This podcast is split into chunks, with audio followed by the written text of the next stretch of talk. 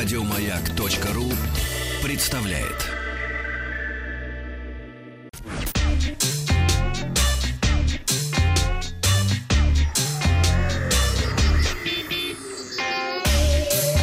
Страна транзистория. Доброе утро, новости высоких технологий. Президент подразделения потребительских продуктов Huawei Джим Сю сообщил, что компания проектирует игровой смартфон. Я напомню, что первыми игровой смартфон представил занимающийся игровой периферией компания Razer, показавшая свой Razer Phone. За ней потянулись Xiaomi, Xiaomi Black Shark. А Xiaomi это маленькая рисинка. Маленькая рисинка. Xiaomi uh, Black Shark Gaming Phone и компания ZTE с Nubia Red Magic Gaming Phone. Ну, а совсем недавно состоялась презентация игрового аппарата Asus Republic of Gamers Phone. По словам руководителя Huawei, а, анонс игрового смартфона состоится во второй половине текущего года. Другие подробности пока, к сожалению, не сообщаются. Джим Сюй также заметил, что Huawei разрабатывает Dipti смартфон, презентация которого запланирована на следующий год. В текущем году компания рассчитывает реализовать до 200 миллионов а, аппаратов. В прошлом году компания поставила, поставила около 153 миллионов смартфонов. Во время презентации в Китае нового безрамочного смартфона Find X компания Oppo также показала еще одно устройство, беспроводные наушники O-Free. Подобно э, Apple AirPods, Oppo O-Free — это два отдельных наушника вкладыша, выполненных в черном цвете с окантовкой красного или синего цвета. Наушники поставляются в небольшом чехле, который выступает и док-станцией для подзарядки. По заверениям производителя, от одного заряда наушники э, могут проработать до 4 часов в режиме воспроизведения музыки, а с учетом аккумулятора в чехле 12 часов. За счет использования технологии True True Wireless Stereo эффект объемного звука достигается без всяких задержек. Также предусмотрена возможность голосового управления и даже функции переводчика. Наушники можно использовать в качестве гарнитуры, говорить по телефону, а также регулировать громкость, приостанавливать э, проигрывание композиции и переключать треки. В Китае наушники Oppo Free будут продаваться по цене 105 долларов. Для сравнения, те же Apple AirPods стоят 160 долларов. В России начнут использовать электронные трудовые книжки, э, начиная с 2020 года.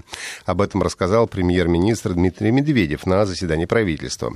Э, будет создана база данных, где будет храниться информация обо всей трудовой деятельности человека. Это позволит избавиться от проблем, связанных с утратой и подделкой книжек, ну или просто когда информация о работодателе не сохранилась. Внедрение электронных книжек будет поэтапным. Работодатель продолжит вести традиционные бумажные книжки для людей, кто захочет иметь бумажную версию, такая опция тоже сохраняется. Передавать документы в электронном виде в пенсионный фонд компании начнут 1 января 2020 года.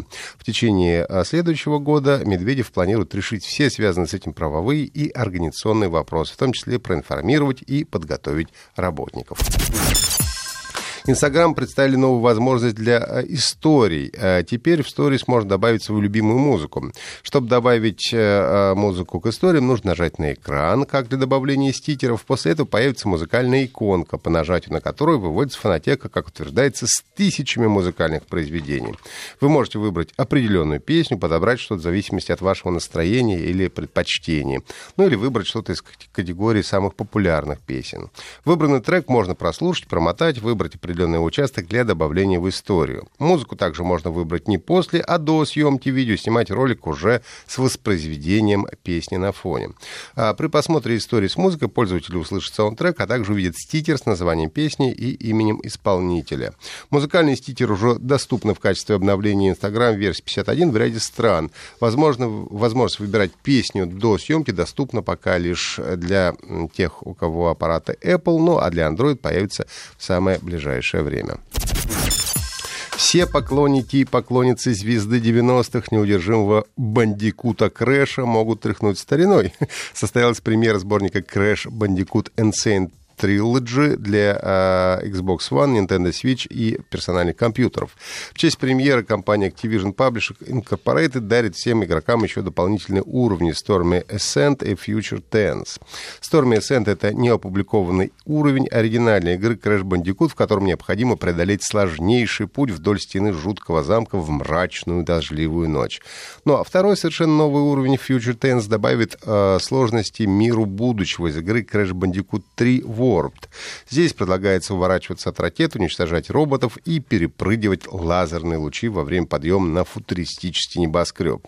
А Crash Bandicoot Insane Trilogy — это самый популярный обновленный сборник в истории PlayStation 4, и мы с радостью представляем Crash во всем его пушистом великолепии на всех основных платформах, сказал ведущий менеджер по доходам компании Activision, Activision Стив Янг. Я напомню, что Crash Bandicoot Insane Trilogy — это сборник ремейков первых трех игр и серии Crash Bandicoot, изданных на PlayStation 4. В данный сборник входят ремейки игр Crash Bandicoot, Cortex, Strikes Back и Warped. Ну а теперь сборник доступен для Xbox One, Nintendo Switch и персональных компьютеров.